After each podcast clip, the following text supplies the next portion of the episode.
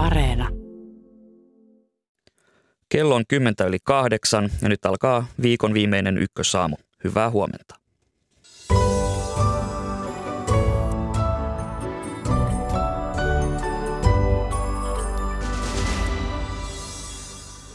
Taivas on tummana taloushuolista. Mustimmat pilvet tällä hetkellä ovat inflaatio ja taantuman uhka sekä Suomessa että maailman taloudessa. Talousnäkymistä puhetta heti lähetyksen aluksi. Iso-Britannia on saamassa uuden pääministerin syksyllä, kun konservatiivien Boris Johnson luopui tehtävästään. Miten pääministerikilpa näkyy Pohjois-Irlannissa, joka on jäänyt Brexitissä Britannian ja EUn väliin? Tästä lisää hieman ennen puoli yhdeksää. Suomen ja Ruotsin NATO-jäsenyyden käsittely on edennyt poikkeuksellisen nopeasti, mutta ilman viivästyksiä prosessi ei ole sujunut. Keskustelua Natosta puoli yhdeksän jälkeen. Ja lähetyksen lopuksi otamme vielä yhteyden Ukrainaan, josta kuulemme viimeisimmät tiedot hyökkäyssodan tapahtumista. Minä olen Atte Uusinoka, tervetuloa Ykkösaamun pariin.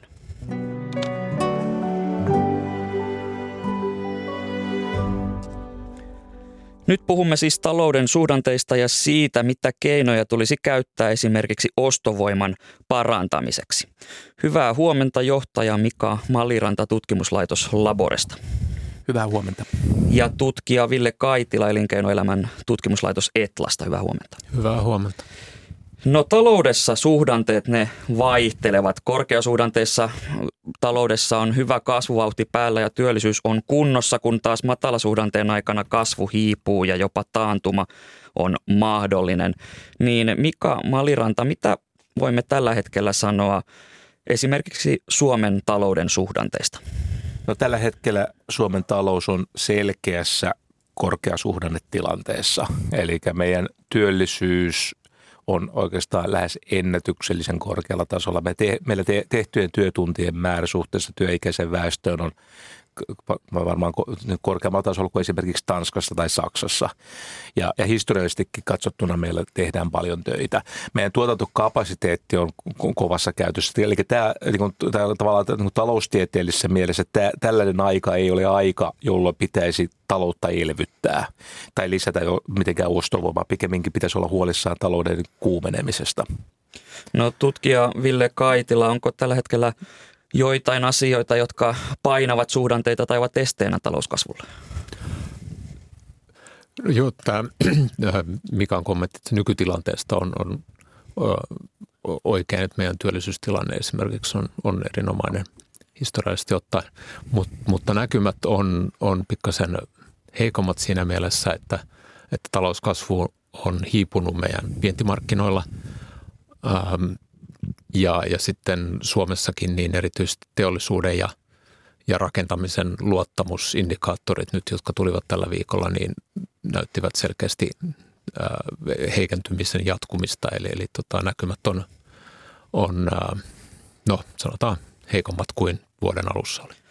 No Yhdysvalloissa talous on hiipunut ja maan talous on supistunut jo kahdella peräkkäisellä vuosineljänneksellä ja tämä on herättänyt taantumahuolia myös Yhdysvalloissa. Ja usein taantumaksi juuri määritellään se, jos bruttokansantuote supistuu kahdella peräkkäisellä vuosineljänneksellä. Niin Mika Maliranta, minkälaisia vaikutuksia tällä Yhdysvaltain taloustilanteella on tänne Eurooppaan? Kyllähän globaali talous on integroitunut, eli suhdanteet liikkuvat mm, niin valtamerienkin yli. Et siinä mielessä niin kuin jo Villekin sanoi, että on niin kuin näky, Suomessakin näköpiirissä siitä, että tämä suhdannetilanne ei ole yhtä hyvä vuoden päästä kuin se on nyt. Ja se on, yksi osa tulee tuolta ulkomailta, varmaan, osittain, varmaan tietysti osittain Yhdysvalloistakin.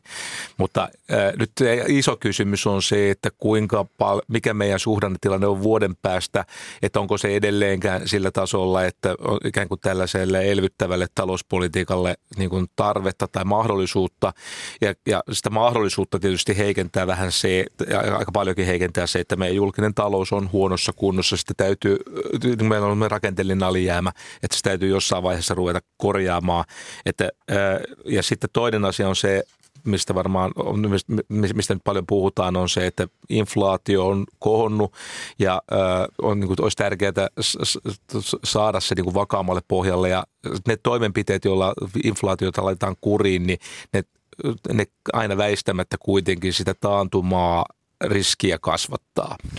No Open pääekonomisti Reijo Heiskanen on kommentoinut Yhdysvaltojen osalta, että taantumakeskustelussa on ennenaikaista, niin Ville Kaitila Etlasta, miten näet, että kohtaako Yhdysvallat taantuman? No nyt tässä toisella vuosineljänneksellä niin tosiaan talous hieman supistuu edellisestä, eli tämä oli toinen neljännesputkeen niin kuin mainitsit. Aha, tässä toisella vuosineljänneksellä, joiden luvut todennäköisesti tulee tarkentumaan vielä, niin, niin siellä varastokontribuutio oli hyvin merkittävä negatiivinen. Eli, eli se lopputulos tuli aika pitkälle siitä. Sen sijaan ää, yksityinen kulutus edelleen kasvoi. Mutta siellä on, on tota, ää, ostopäällikköindeksien perusteella niin heinäkuussa Yhdysvaltojen talous ää, supistui ja se on ennen kaikkea nyt palvelualoilta, kun sen sijaan teollisuus oli vielä kasvussa. Sama on, on Euroopassa ostopäällikköindeksi euroalueella meni niin supistumisen puolelle. Siellä esimerkiksi Saksan teollisuus oli supistumisvaiheessa. Ja Yhdysvalloissa sitten, jos palataan sinne, niin sitten on tämä rahapolitiikan kiristys, joka on ollut aika reipasta tänä vuonna ja, ja tulee jatkumaan, niin hillitsemässä yksityisen kulutuksen ää, tota, kehitystä nyt sitten loppuvuonna ja varmaan ensi vuoden puolella – mikä sitten hidastaa kyllä sitä talouskehitystä. Suomenkin kohdalla tästä taantumasta on puhuttu ja on mediassa ollut puheenvuoroja, joissa on todettu, että taantuma tulee, mutta kysymysmerkkinä on se, että kuinka syvä tämä taantuma tulee olemaan. Niin Ville Kaitila, minkälainen uhka tämä taantuma on Suomelle? No, jos ajatellaan semmoista niin sanottua teknistä taantumaa, joka, jossa bruttokansantuote alenee edellisestä vuosineljänneksestä – niin kaksi vuosineljännestä peräjälkeen, niin tällainen toki on, on ihan mahdollinen Euroopassa ja, ja Suomessa. Ähm, tällä hetkellä niin, niin tota, katsotaan, että maailman talous hidastuu.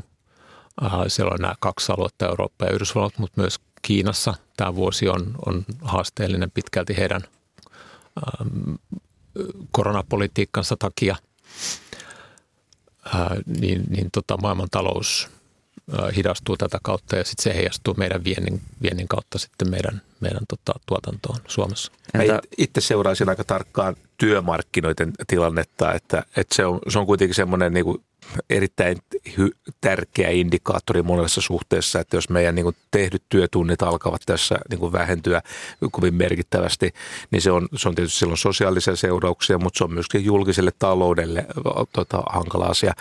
Ja ää, siinä mielessä nyt kuitenkin tilanne, meillä onneksi lähtötaso on niin korkea, että, että, että siinä mielessä vielä tällä hetkellä on niin kuin aika, voi olla aika luottavaisilla mielillä. Minusta ei ole lähinäköpiir- lähiaikoina näköpiirissä tarvetta millekään tämmöisille ostovoiman lisäyksille ikään kuin tässä mielessä. Mm, no Mika Maliranta, tässä tilastokeskuksen mukaan kesäkuussa työttömyysasteen trendi oli 6,4 prosenttia, eli puolitoista prosenttiyksikköä matalampi kuin vuotta aiemmin. Ja tässä on ollut puhetta siitä, että Suomessa on ollut ongelmia löytää työvoimaa, niin miten tätä työvoiman saattavuutta tulisi parantaa? No sanotaan, että se työvoiman saatavuuden huoli oli ikään kuin polttavampi kysymys vielä joitakin kuukausia sitten, koska työmarkkinoiden kehitys oli todella voimakasta ja, ja niin kuin me, me, meidän Laboren talousennusteessa ennustettiin, että, että tämä työllisyyskehitys tulee olemaan hyvin voimakasta. Nythän on maailma taas muuttunut ja mun mielestä se työn tarjonnan kysymys on se edelleen ajankohtainen, mutta se ei ole yhtä polttava kuin... Mikä on se polttavin kysymys tällä hetkellä? No mun mielestä ö, huolestuttavin kysymys on se, että meidän tämä talouskehitys kääntyy sillä tavalla laskusuhdanteeseen, että meidän niin kuin työvoiman kysyntä tulee olemaan ongelma, mutta se ei ole, se, se ongelma ei varmaan nyt tässä ihan tänä syksynä, ehkä vielä ensi keväänäkään ole ajankohtainen, mutta jos oikein huonosti menee, niin ensi vuoden puolella me, me, me joudutaan kiinnittämään huomiota työvoiman kysyntään. Kaiken kaikkiaan työvoiman tarjontaa edistäville päätöksille on tietysti tarvetta pidemmällä aikavälillä, koska liittyen just tähän meidän julkisen talouden rakenteelliseen alijäämään, että, että ei meidän hyvinvointivaltio paljon meidän talo, sen taloudellinen pohja ei kestä, ellei meillä tehdä paljon töitä. Mutta nämä on semmoisia isoja rakenteellisia kysymyksiä, ei sellaisia a, kauhean akuutteja, äk, äk, äk, äkkinäisesti tehtäviä asioita. No Etlasta tutkija Ville Kaitila, tässä on pidempään puhuttu myös työperäisen maahanmuuton lisäämisen puolesta, että se auttaisi tässä tilanteessa. Näetkö, että tämä olisi yksi keino tilanteen parantamiseksi? Se on varmaan tämmöinen pit, yksi pitkän aikavälin tekijä, joka, joka tota, on tärkeä, mutta niin lyhytaikaisena tekijänä niin, niin se ei varmaan pysty ratkaisemaan.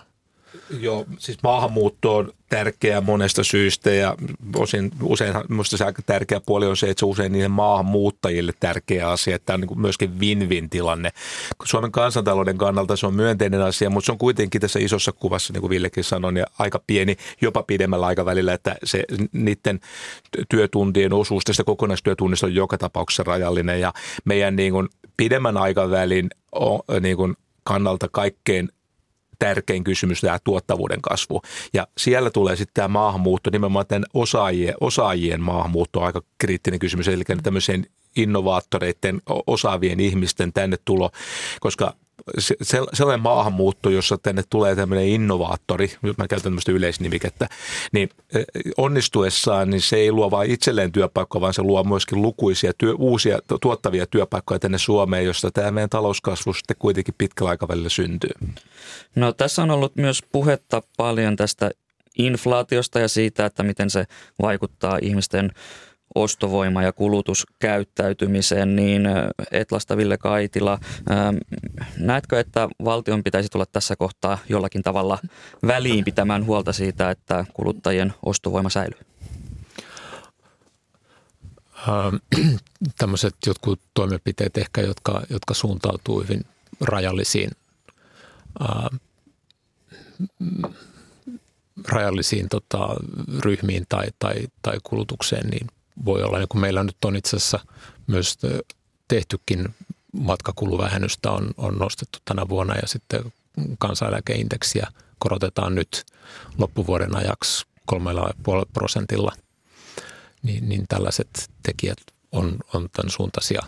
Mutta noin niin kuin laajemmin ottaen, niin, niin ei, vaan, vaan tota, kulutus kulutus reagoi niihin, niihin hintoihin ja, ja tota, sitten myös sitä kautta, että ostetaan erilaisia tuotteita. Jos jonkun tuotteen hinta nousee, niin, niin sitten ostetaan enemmän jotain muuta tuotetta ja, ja muutetaan sitä ä, kulutuksen rakennetta. No mikä mä olisin kyllä myöskin, niin kuin Ville, Ville sanoi, niin olisin kyllä tosi varovainen nyt ainakaan tällä hetkellä tekemässä, tekemässä sellaisia päätöksiä, joilla isossa mittakaavassa lisättäisiin ostovoimaa.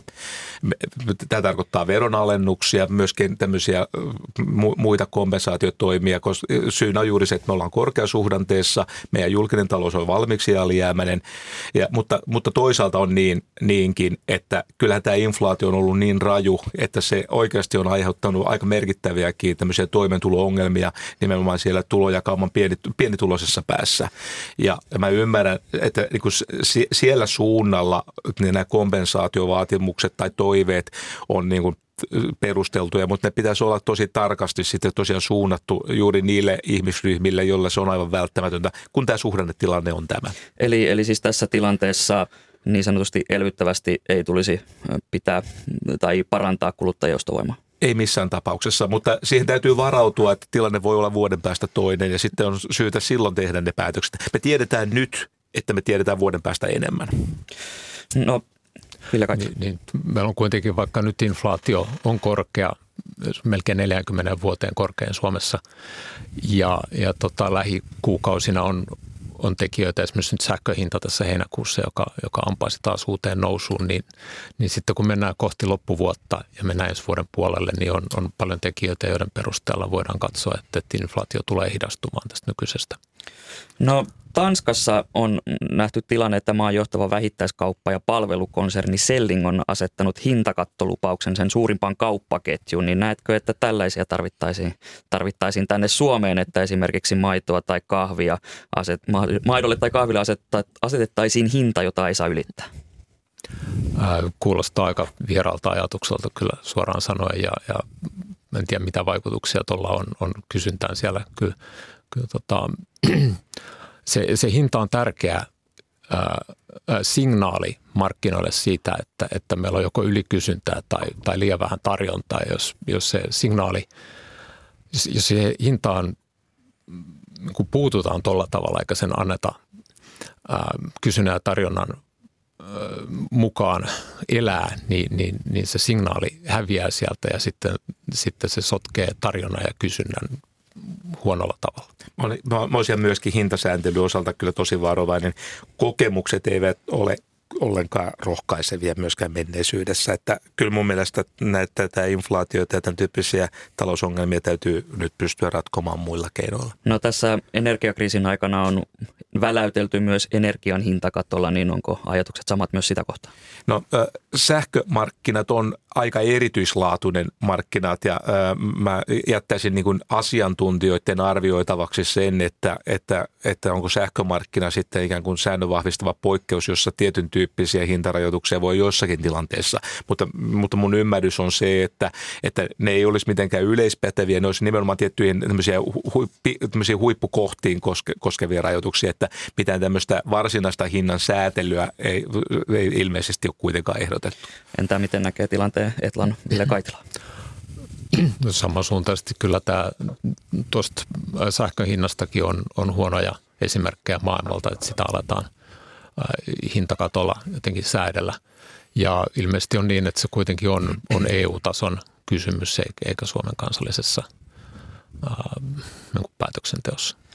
Kiitokset keskustelusta tutkija Ville Kaitila Etlasta ja johtaja Mika Malliranta tutkimuslaitos Laboresta. Kiitos. Kiitos.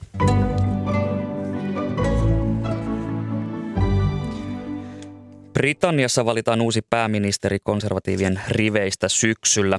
Miten tilanne vaikuttaa Pohjois-Irlantiin, joka kuuluu hallinnollisesti EUn jättäneeseen Britanniaan, mutta jakaa rajan Britannian ja EU-rajan Irlannin kanssa? Ulkomaan toimittajamme Erja Tuomaala on Belfastissa. Hyvää huomenta. Huomenta Belfastista. Millaisissa tunnelmissa Pohjois-Irlannissa odotellaan tätä pääministerin valintaa? Toisaalta suurella mielenkiinnolla ja toisaalta sitten hieman välinpitämättöminä, sillä Lontoon hallinto koetaan välillä etäiseksi.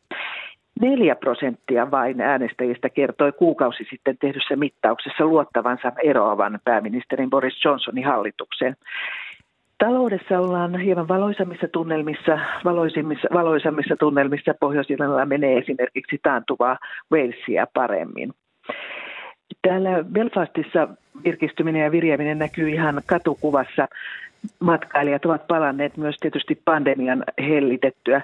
Toissapäivänä satamaan ankkuroitui peräti kolme risteilyalusta ja tänne kaupungille pelmahti kerralla kymmenisen tuhatta turistia.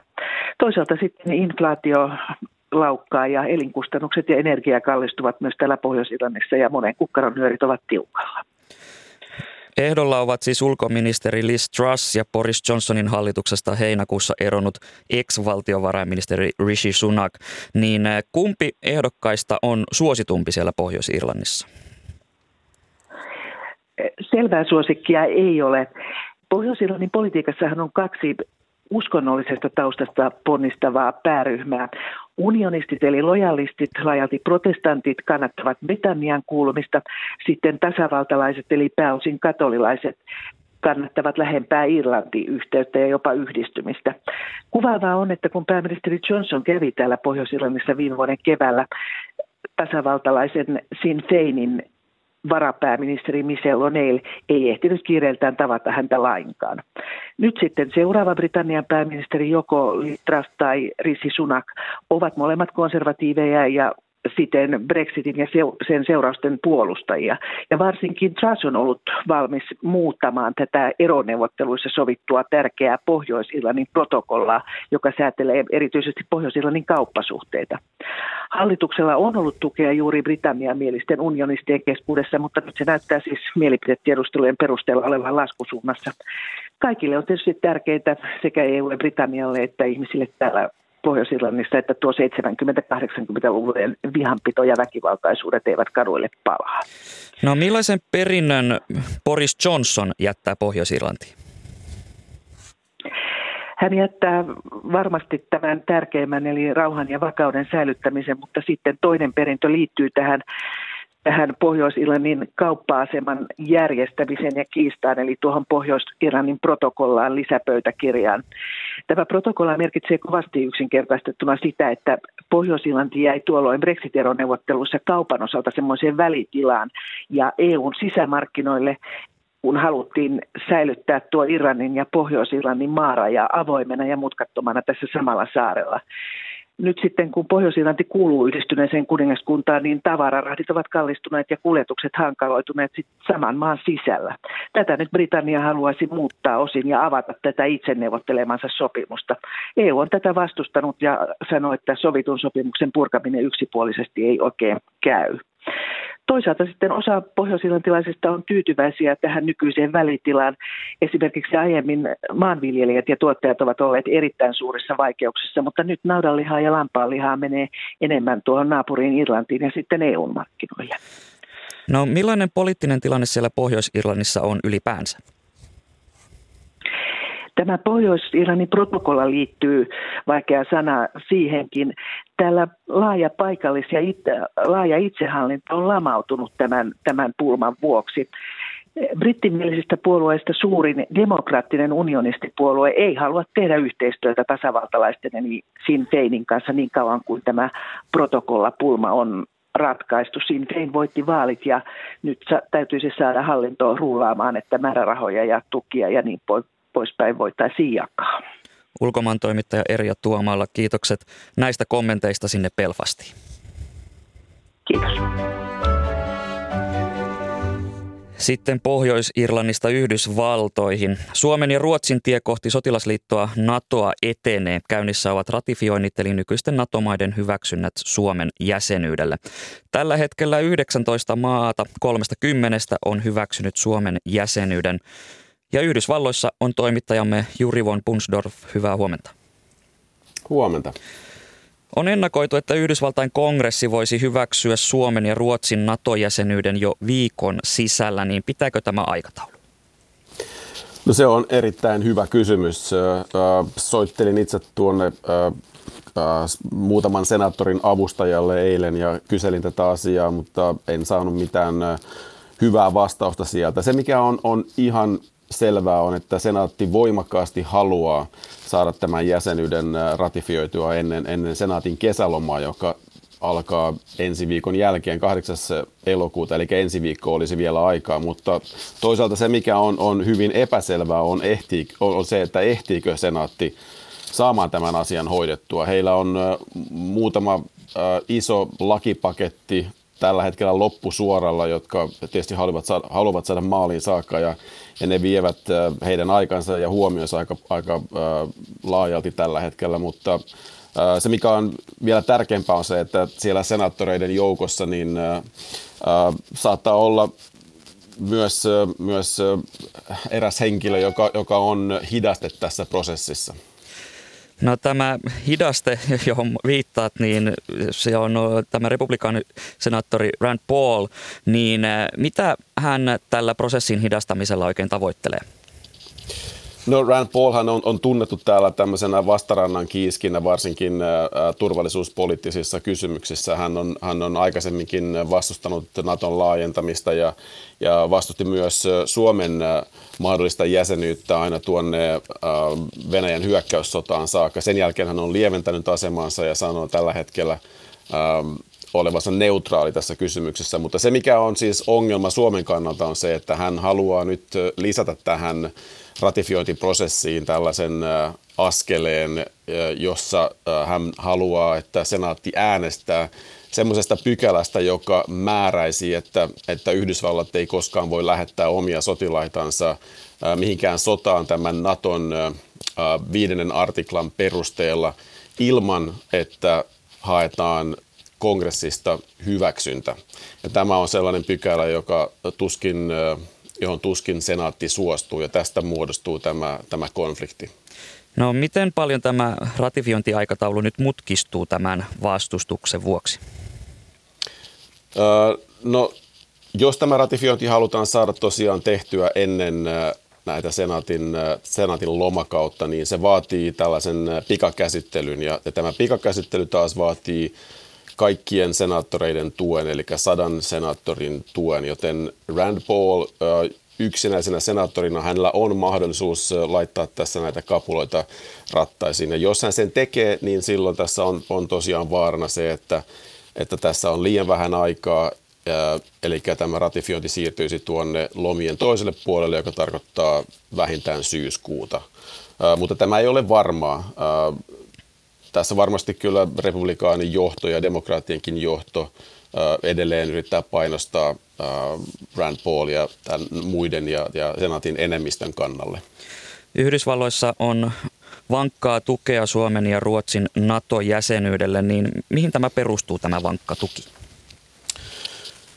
No kyllä täällä ajatellaan niin, että Suomi ja, ja Ruotsi ovat erittäin mallikelpoisia maita, vakaita demokratioita, taloudellisesti hyvässä kunnossa olevia maita, joilla on, on hyvä, varsinkin Suomella, hyvä maanpuolustus ja, hyvä, hyvä armeija, joten he näkevät, että tässä on kaksi maata, jotka monella eri tavalla vahvistavat sotilasliittoa strategisesti erittäin tärkeällä alueella, joten kyllä kummatkin maat ovat amerikkalaisten mielestä erittäin tervetulleita NATOon.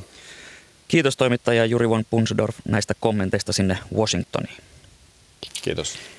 Jatketaan NATO-jäsenyydestä keskustelua täällä studiossa.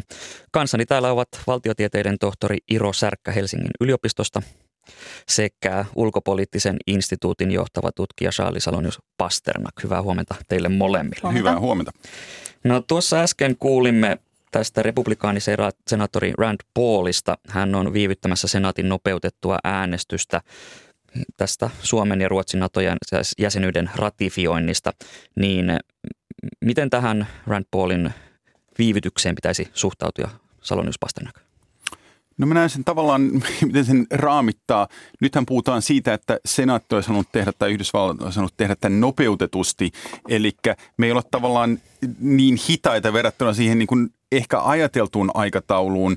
Ää, mitä tästä pitäisi ajatella? No se on sisä, pääosin sisäpoliittinen asia. Rand Paul myös haluaa olla ehkä niin kuin ideologialleen, jos näin voi sanoa, niin, niin, niin uskol, mahdollinen ja tähän ei vaikuta lopputulokseen, että kun tästä äänestetään viimeistään syyskuussa senaatissa, niin, niin sehän tulee olemaan niin kuin murskatuki, jos näin voi sanoa. Odotetaan, että se on 90-95 senaattoria, jotka äänestää kyllä.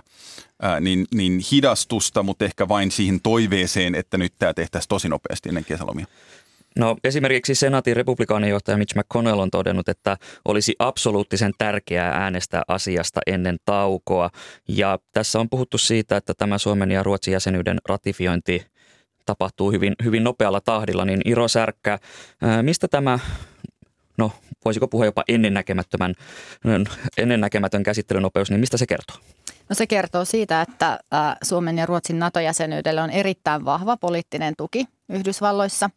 Ja Suomen ja Ruotsin NATO-jäsenyyttä ei haluta tukea paitsi symbolisesti, mutta myös ihan konkreettisesti. Ja, ja Suomi ja Ruotsi on tietysti hyvin kehittyneitä Naton kumppanuusmaita olleet. Ja, ja tämä NATO-jäsenyys on niin kuin se seuraava luonnollinen askel tällä kehityspolulla. Ja, ja nyt sitten ä, Yhdysvallat myös pääsee konkreettisesti ä, kehittämään yhteistyötä Suomen ja Ruotsin kanssa, kun tämä jäsenyys sitten toteutuu. Ja onkin jo lähtenyt liikkeelle tämä yhteistyön kehittäminen viime viikkojen ja kuukausien aikana tai jatkunut syvennettynä. No minkälainen viesti tämä on Yhdysvalloilta muille NATO-maille? No mä sanoisin, että se Yhdysvaltojen poliittinen tuki tälle on ollut selvää, niin suurin osa, tai jäsenmaat on varmaan hyvin tietoisia tästä, niin se on uusi asia. Se on, se on otettu tavallaan annettuna, että Yhdysvallat tukee tätä. Mutta äh, Iro mainitsi tämän konkreettisen niin kuin, tuen, ja se on ehkä tavallaan tärkeämpi juuri nytten. Ähm, Yhdysvalloilla tai yhdysvaltalaisilla joukoilla on kysyntää ympäri maailmaa. Se, että Yhdysvallat on jatkuvasti, siis kesästä saakka täällä on keskeisiä suorituskykyjä, jotka olisi tärkeitä Yhdysvaltojen niin kuin, tuen suhteen, jos joku nyt olisi tarpeeksi tyhmä hyökätäkseen Suomeen, niin ne on täällä harjoittelemassa. Se, että Yhdysvallat on valmis satsamaan rahaa, aikaa, resursseja Suomen tukemiseen juuri tässä tilanteessa, kertoo ehkä enemmän jopa monelle liittolaismaalle, mutta myös potentiaaliselle vastustajalle ja Venäjälle, äh, kuin se, että Yhdysvallat poliittisesti tukee NATO-jäsenyyttä, koska se tavallaan on otettu annettuna. Tässä on juuri ollut mediassa puhetta siitä, että, että Yhdysvallat haluaa näyttää, että liittokunta on vahva, eikä liittokunta halua rohkaista venäläisiä siitä, että, että tällaiset toimet Ukrainassa voisivat olla ö, sallittuja myös NATO-alueilla, niin Iro Särkkä, Minkälainen merkitys tällä hyökkäyssodalla on, on tälle Yhdysvaltain nopealle käsittelylle? No kyllähän sillä on, koska äh, tietenkään ei voida jäädä tällaiseen niin kuin vellovaan tilaan, jossa Suomen ja Ruotsin jäsenyys kestäisi tai se hakemuksen käsittely kestäisi ja kestäisi, vaan että kumminkin Euroopassa ollaan tila, tilanteessa, jossa käydään sotaa ja Suomi ja Ruotsi ovat äh, maat, jotka tietysti hyö, paitsi hyötyvät, myös tuottavat turvallisuutta ää, Natolle ja, ja myöskin Yhdysvalloille samalla. Ja ää, näin ollen halutaan viedä tämä prosessi mahdollisimman nopeasti läpi. Ää, ja kyllä mielestäni se on erittäin vahva ää, poliittisen solidaarisuuden osoitus, että Yhdysvallat on näin nopealla aikataululla lähtenyt käsittelemään tätä hakemusta. Itse asiassa aloitti tämän asian käsittely ennen kuin edes tämä liittymisprotokolla oli edes allekirjoitettu vielä. Ja, ja kyllä Yhdysvalloilla on tällainen johto, johtorooli tässä, että he näyttää suuntaa myös muille NATO-maille. Kyllä ja kyllähän Yhdysvaltain sotilaallinen ja poliittinen johto ymmärtävät myös sen, että tässä tilanteessa, missä Yhdysvallat on jo sitoutunut Viron, Puolan, no, NATO-jäsenmaiden puolustamiseen, niin Suomen ja Ruotsin jäsenyys vahvistaa, parantaa heidän kykyä Naton kykyä puolustaa nykyisiä jäsenmaitaan. Eli mitä nopeammin Suomi ja Ruotsi saadaan mukaan tähän, vaikka emme olisi ensimmäistä minuutista kiinni siinä puolustussuunnittelussa tai ainakaan niissä suunnitelmissa, niin kyllähän se on signaali Venäjälle, että jos Venäjä nyt jostakin syystä ajattelee, että kun sota Ukrainassa päättyy, niin aloitetaanpa seuraava nopeasti tai aloitetaan toinen sota, että et halutaan osoittaa myös tai ymmärretään Yhdysvaltojen puolelta, että nyt tämä on tärkeä signaali nykyisellekin liittolaisille, että Suomi ja Ruotsi halutaan mukaan kokonaisuuteen. No vaikka Yhdysvalloissa on hyvin myötämielinen suhtautuminen pääosin tähän Suomen ja Ruotsin NATO-jäsenyyteen, niin eriäviä mielipiteitä on tullut myös esille. Esimerkiksi yhdysvaltalaisen ajatushautumo Cato Instituutin vanhempi tutkija Justin Logan on sanonut, että Suomen ja Ruotsin NATO-jäsenyys olisi Yhdysvalloille huono asia, koska se keskittää Euroopan puolustuksen jälleen Yhdysvaltojen varaan. Niin mitä ajatuksia mm. tämä mielipide herättää? No tuota, en ole samaa mieltä hänen kanssaan siitä, että tästä Suomen ja Ruotsin NATO-jäsenyydestä koituisi Yhdysvalloille mitään taakkaa tulevaisuudessa päinvastoin. Suomi ja Ruotsi ovat turvallisuuden tuottajia. Ää, ymmärrän tietyllä tapaa, mistä tämä logiikka tähän argumenttiin tulee, vaikka en ole hänen kanssaan samaa mieltä. Eli siitä, että Yhdysvallat on kumminkin merkittävin – ulkopoliittinen puolustuspoliittinen toimija käyttää puolustusmenoihin valtavan määrän rahaa suhteessa muihin NATO-maihin. Ja sitten meillä on taas suurin osa NATO-maista, kaksi kolmasosaa, jotka ei esimerkiksi tähän kahden prosentin BKT-tavoitteeseen puolustusmenoihin edes yllä. Ja, ja siellä on taustalla se huoli nyt, että Suomi ja Ruotsi, vaikka yltäisivätkin tähän tavoitteeseen seuraavina vuosina, niin yltävätkö sitten enää sen jälkeen? Eli koituisiko tästä sitten kumminkin Yhdysvalloille iso lasku pidemmällä aikavälillä? Mutta mielestäni tämä ei ole aiheellinen huoli, koska koska Suomi ja Ruotsi tulevat lisäämään ää, paitsi tätä Pohjois-Euroopan turvallisuutta, koko, li, koko liittokunnan alueen turvallisuutta. Ja tämähän on yksi suuri ero, jos katsoo Suomen ja Ruotsin, jos minä sanon, tuota, niin prosessia äm, ja mitä me tuomme siihen. Ja voin sanoa kaikkia kylmän sodan jälkeisiä muita prosesseja, missä on kaksi etabloitunutta demokratiaa, joilla on oikea puolustus, sotilaallinen kyky, joka kontribuoidaan.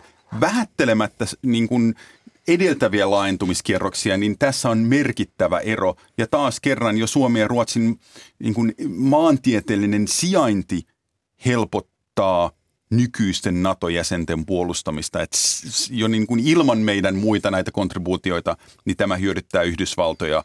Ja pitää vielä sanoa, että Yhdysvaltojen globaali valtapositiohan perustuu siihen, että sillä on tällainen globaali liittolais- ja kumppaneiden verkosto, jota ei mm. Kiinalla tai Venäjällä tai muilla ole, ää, niin tästäkin näkökulmasta me olemme kiinnostava palapelin osa. Onko Yhdysvalloilla edes millään tasolla halua luopua tavallaan tästä asemasta. Kun mietitään tätä Euroopan puolustusta, niin Yhdysvalloilla on siinä merkittävä asema, niin, niin onko minkälaisia virallisia puheenvuoroja tai, tai muita tullut esiin siitä, että tätä näkyvyyttä tai, tai osallistumista Euroopan puolustukseen haluttaisiin vähentää niin, että Eurooppa itse sitten vahvistaisi puolustusta? No siis ennen 2014 oli tietenkin, Yhdysvallat oli vetänyt, Yhdysvallalla ei kirjallisesti ollut ensimmäistäkään tankkia Euroopassa. Äh, suunnitelmat vetää käytännössä kaikki sen hävittäjät olivat jo niin kuin toteuttamisvaiheessa, niin, niin on. Ja samaan aikaan kaikki, jotka nyt ovat tutkineet EUn puolustusyhteistyön tai Euroopan puolustusyhteistyön historiaa, niin ymmärtävät, että Yhdysvalla on tällainen kaksijakoinen. Osittain haluttaisiin, että Eurooppa ottaa lisää vastuuta, mutta ei haluta mitään tällaista niin kuin duplikaatiota tai, tai muuta. Ja tämä on se niin kuin ainainen dilemma amerikkalaisillekin, että he kuitenkin loppujen lopuksi haluaisivat vaikutusvaltaa jollakin tasolla. Mm. Uh, mutta hyvin ymmärrettävästi ovat sitä mieltä, että kylmän sodan aikana ehkä oli realistista ja loogista, että Yhdysvallat vaan suojasi Eurooppaa enemmän kuin sen olisi tarvinnut. Mutta nytten miksi ei Saksa ja miksei monet muutkin Euroopan maat voisivat käyttää enemmän resurssejaan oman maansa ja liittolaisten puolustukseen, niin ymmärrän erittäin hyvin tämän poliittisen ja miksei amerikkalaisen veronmaksajankin näkökulmasta tämän argumentin. Eli voisiko teoriassa NATOn painopiste siirtyä tänne Eurooppaan?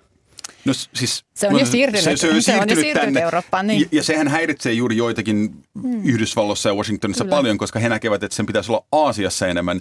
Ja tämä on varmaan tulevaisuuden keskustelu, että eurooppalaisten ei odoteta nyt lähtevän Aasiaan valmistautumaan sotaan Kiinaa vastaan, vaan vain hoitamaan oman tonttinsa, joka niin kuin suomalaisesta näkökulmasta on aika niin kuin normaali mm. oletus. Ja sitten Yhdysvallat voisi enemmän keskittyä Aasiaan. No tällä hetkellä 30 Naton jäsenmaasta 19 on ratifioinut siis Suomen ja Ruotsin jäsenyyden. Ja tällä viikolla kuulimme italialaisen oikeistokonservatiivista lekapuoluetta edustavan kuvernöörin lausunnosta, jonka mukaan Italian parlamentin tulisi keskeyttää Suomen NATO-hakemuksen ratifiointi, koska Wärtsilä on siirtämässä nelitahtimoottoreiden tuotantoa Italian Triesterestä Vaasaan. Ja tämä tarkoittaisi, että noin 450 italialaista tultaisiin irtisanomaan, niin valtiotieteiden tohtori Iro Särkkä Helsingin yliopistosta. Miten paljon painoarvoa tälle voi laittaa tälle kuvernöörin lausunnolle? No en kyllä laittaisi kovinkaan paljon painoarvoa. Eli tietysti tämä prosessi antaa, siis tämä NATO-jäsenyysprosessi antaa nyt kaikille erilaisille toimijoille, joilla on omia intressejä, vähän niin kuin lypsää ää, omia intressejään joka puolelta. Ja tuota, ää, siis tietysti varmasti hän tulee saamaan julkisuutta. Hän on saanut jo julkisuutta tämän asian myötä. Eli, eli hänen omat sisäpoliittiset ambitionsa ovat osittain jo täyttyneet. Äh, mutta eihän Italia voi tähän yhden henkilön niin kuin vastalauseeseen tätä Suomen ja Ruotsin NATO-jäsenyysprosessia torpata. Ja, ja siis tietysti se pitää muistaa, että Italia, Italiassakin on hyvin erilaisia näkökulmia. Ja, ja siellä on paitsi ollut tällainen ja on tämmöinen niin kuin oikeistolainen kasvu viime vuosina, konservatiivit ovat saaneet lisää kannatusta, niin myös siellä on pitkä vasemmiston historia ja, ja tietyllä tapaa tämmöinen rauhan liike esimerkiksi on hyvin vahva Italiassa ja, ja se sitten tietysti aiheuttaa kyseenalaistamista, kritiikkiä ää, ylipäätänsä sitä kohtaa, että pitäisikö meillä olla edes sotilasliittoja. Ja, ja näin ollen varmasti tulemme näkemään ää, muitakin ikään kuin vastalauseita, mutta se on tavallaan myös osa ihan normaalia demokratiaa, että on erilaisia näkökulmia. Tärkeintä on, että syntyy ää, se määräenemmistö, suuri enemmistö, joka sitten hyväksyy tämän asian. Siis juuri näin. Itsekin pidin sitä tärkeänä, että Suomessa kun äänestettiin sitä eduskunnassa, että se ei ollut 200 nolla. Se näin. olisi vaikuttanut vähän ehkä pohjoiskoreamaiselta, että se on ihan hyvä, että näin tapahtuu. Ja kun on tällaisia ilmeisiä niin kuin syitä, Suomessa on varmaan paikallinen poliittinen johto myös niin sanotusti ärähtäisi, jos siirrettäisiin tehdas paikasta mm. toiseen, mm. niin, niin, niin, niin, niin pitää niin kuin mun mielestä lukea paikallispolitiikkana tai kansallisena kyllä. Jo. Ulkopoliittisen instituutin johtava tutkija Charlie Salonius Pasternak. Minkä, tai minkä jäsenmaan kohdalla tulee vielä jännittää tätä ratifiointia? Tässä tulee ehkä ensimmäisenä Turkki mieleen, mutta onko jotain muita? No Turkki on ehkä se ilmeinen, koska tiedämme tämän ja toissa viikkona sillä niin, että Turkki kutsui ruotsalaisia keskustelun, neuvotteluun, katsomaan, että miten Ruotsi on nyt tota, niin tätä sopimusta ruvennut tota, niin soveltamaan äh, Turkin näkökulmasta. Äh, se varmaan hyvin pitkälle riippuu siitä, että mitä mieltä Erdogan on ja, ja näkeekö Erdogan, että nyt voidaan taas kiristää tai pitääkö hän oikeastaan näyttää, että hei, että nyt, nyt hän, hän onkin suotuisalla mielellä, ää, niin hyvin, hyvin vaikea tai varmaan mahdotonta arvata, että mitä Turkki päättää ja koska. No, no millä tavalla NATO tai Yhdysvallat, jos ollaan siinä tilanteessa, että Turkki venkoilee tämän asian kanssa, niin miten Turkkia voitaisiin painostaa ratkaisemaan tämä asia? No Yhdysvallat voi tulla hankalaksi esimerkiksi sen osalta, että haluaako sitten tehdä asekauppoja, myydä hävittäjiä Turkille.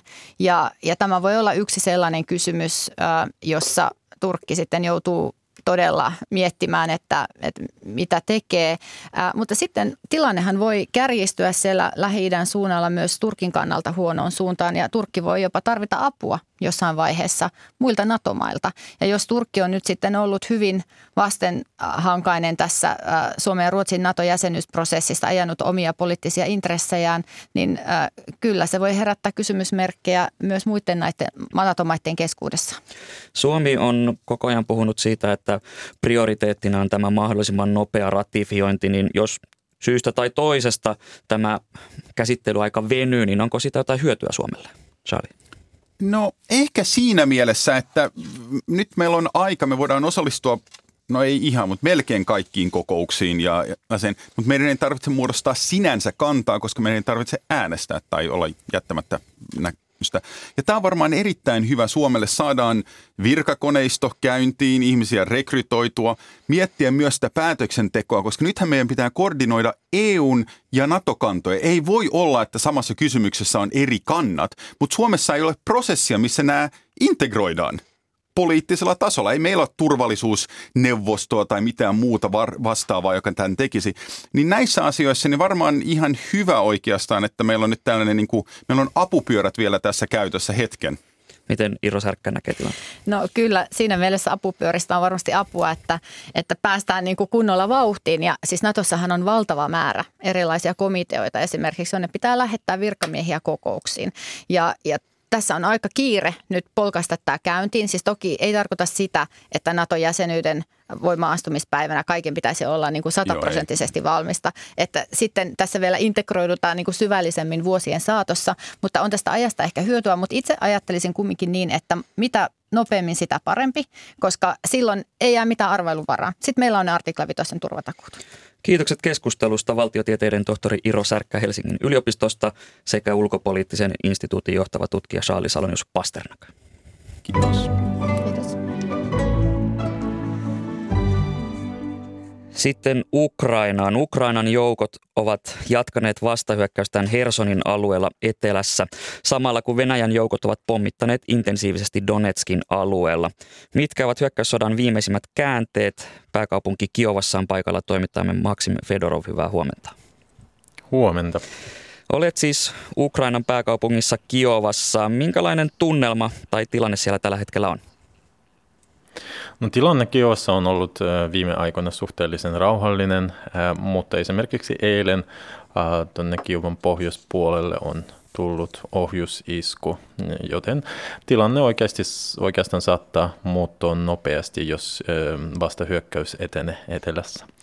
Tämä vastahyökkäysoperaatio Hersonissa, siellä eteläisessä Ukrainassa, sitä seurataan herkeämättä, niin mitä tästä operaatiosta tiedetään tällä hetkellä? No ainakin se, että Ukrainan armeija yrittää siirtyä siihen täysin mittaisen vastahyökkäyksen ainakin Mykolaivin ja Hersonin alueella. Ja joitakin askelia on jo tehty sen eteen, muun muassa vallattu takaisin muutama kylä ja sitten pommitettu pommitettu anteeksi, muutama tärkeä silta, mikä on tehnyt lähes mahdottomaksi venäläisten ase- ja muut toimitukset tuonne Hersonin kaupunkiin. Ukraina yrittää vallata Venäjän miehittämät alueet etelässä takaisin syyskuuhun mennessä ja siihen on kaksi syytä. Ensimmäisenä syynä on sää. Syksyllä raskas sotakalusto ei pysty enää liikkumaan muilla kuin päällystetyillä teillä. Ja toinen syy on pelko, että Venäjä yrittää järjestää miehitetyillä alueilla kansanäänestyksen ja saattaa, saattaa yrittää myös liittää nämä miehitetyt alueet itseensä. On arvioitu, että hyökkäyssodan tärkeimpiä taisteluja käydään juuri siellä Hersonin alueella. Ja tapasit tuossa vähän aikaa sitten tältä alueelta paineita ihmisiä, niin mitä he kertoivat heidän kokemuksistaan siellä Hersonissa? No heillä on, heillä on siis sukulaisia ja, ja paljon tuttavia sukulaisia sinne jäänyt. He kertovat, että tilanne, tilanne Hersonissa on erittäin jännittynyt. Ja kaikki ovat kyllä todella toiveikkaita sen, sen vastahyökkäyksen suhteen, mutta he seuraavat uutisia kotiseudulta pelon sekaisin tunteen. He pelkäävät tietysti ää, läheistensä puolesta, ja, mutta myös ää, pelkäävät siitä, että Venäjä saattaa kostaa ja tuhota Hersanin kaupungin samalla kun se, ää, kun se teki Mariupolissa. Mutta ainakin ne, joten kanssa olen puhunut, ne ovat toiveikkaita ja uskovat juhlivansa uutta vuotta Hersonissa. Eilen kuulimme, että Venäjä olisi ampunut 25 ohjusta Ukrainan Tsernivin alueelle valko maaperältä. Ja tilanne Ukrainan ja valko rajalla on ollut jännitteinen koko tämän hyökkäyssodan ajan. Niin miten näihin tietoihin on suhtauduttu siellä pääkaupunki Kiovassa? Kyllä näin on siis eilen aamulla valko alueelta laukaistiin yli 20 ohjusta, kuten sanoit, ja ne osuivat tuonne Pohjois-Ukrainan puolelle. Ja Ukrainan puolustusvoimat on myös kertonut, että muutama sen riveissä palvelut henkilö on saanut surmansa näiden iskujen seurauksena. Ukraina pitää valko uhkana ja valvoo ja puolustaa jatkuvasti valko vastaista rajaa. Ja uhka on sen suunnalta on, on kyllä yhä olemassa. Toimittaja Maksim Fedorov, Herson kuuluu tähän Etelä-Ukrainaan ja Etelä-Ukraina on tärkeä viljelyalue, niin miten tämä vastahyökkäys vaikuttaa ukrainalaisen viljan vientiin ja ruokaturvallisuuteen? No sota kokonaisuutena on vaikuttanut Ukrainan maatalouteen erittäin negatiivisesti ja tietenkin taistelut tärkeimmällä viljelyalueella vaikeuttavat sitä entisestään. Peltoja on miinoitettu, pommitettu ja poltettu ja myös sadon vientireitit eivät ole turvallisia tällä hetkellä. Ja nurinkurista on myös se, että Venäjä haittaa viljasadon vientiä juuri näihin maihin, ää, niihin maihin, jotka ovat pysyneet suhteellisen neutraalina tämän sodan suhteen, e, esimerkiksi Afrikkaan ja Lähi-idän maihin. No täällä Suomessa käydään keskustelua siitä, pitääkö venäläisille turisteille myöntää Schengen-viisumeita. Niin miten tätä keskustelua on seurattu Ukrainassa? Tätä keskustelua on seurattu aktiivisesti ja myös osallistuttu siihen. Ukrainassa ollaan sitä mieltä, että EUn alueelle ei saisi päästä tätä sotaa tukevia Venäjän kansalaisia ja päästään vain ne, jotka vastustavat sotaa. Ukrainalaisten mukaan niille venäläisille, jotka tukevat sotatoimia Ukrainassa, ei saisi olla pääsyä vapaaseen maailmaan. Ja ukrainalaiset on sitä mieltä, että tämä toimenpide saattaa muuttaa venäläisten suhtautumista sotaan tai, tai ainakin ää, pistää heitä miettimään sitä. Toimittaja Maksim Fedorov, kiitokset näistä kommenteista. Kiitos teille.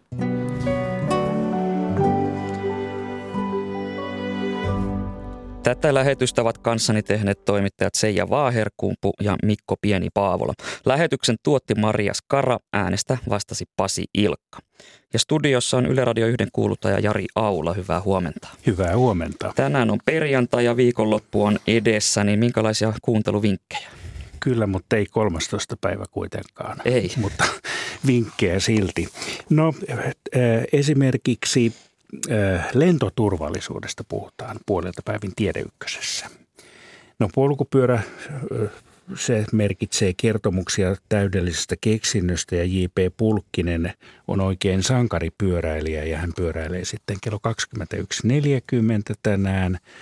Ja lukulamppu syttyy. Me kuluttajat haluamme suorassa lähetyksessä hienoja peukaloisen retkiä ja tänäänkin luetaan sitten 18.20. Ja vielä Kulttuuri Ykkösessä on perjantaistudio tänään. Sehän kirvoittaa kielenkantoja paljonkin. Ja jos sitten vielä poimitaan vaikkapa metropoleista Pekingistä suomalaisen silmin, kertoo kirjailijatoimittaja Mari Manninen. Kiitokset näistä vinkkeistä Jari Aula. Minä olen Atte Uusinoka ja kiitän teitä kuulijoita seurasta ja toivotan mukavaa alkavaa viikonloppua.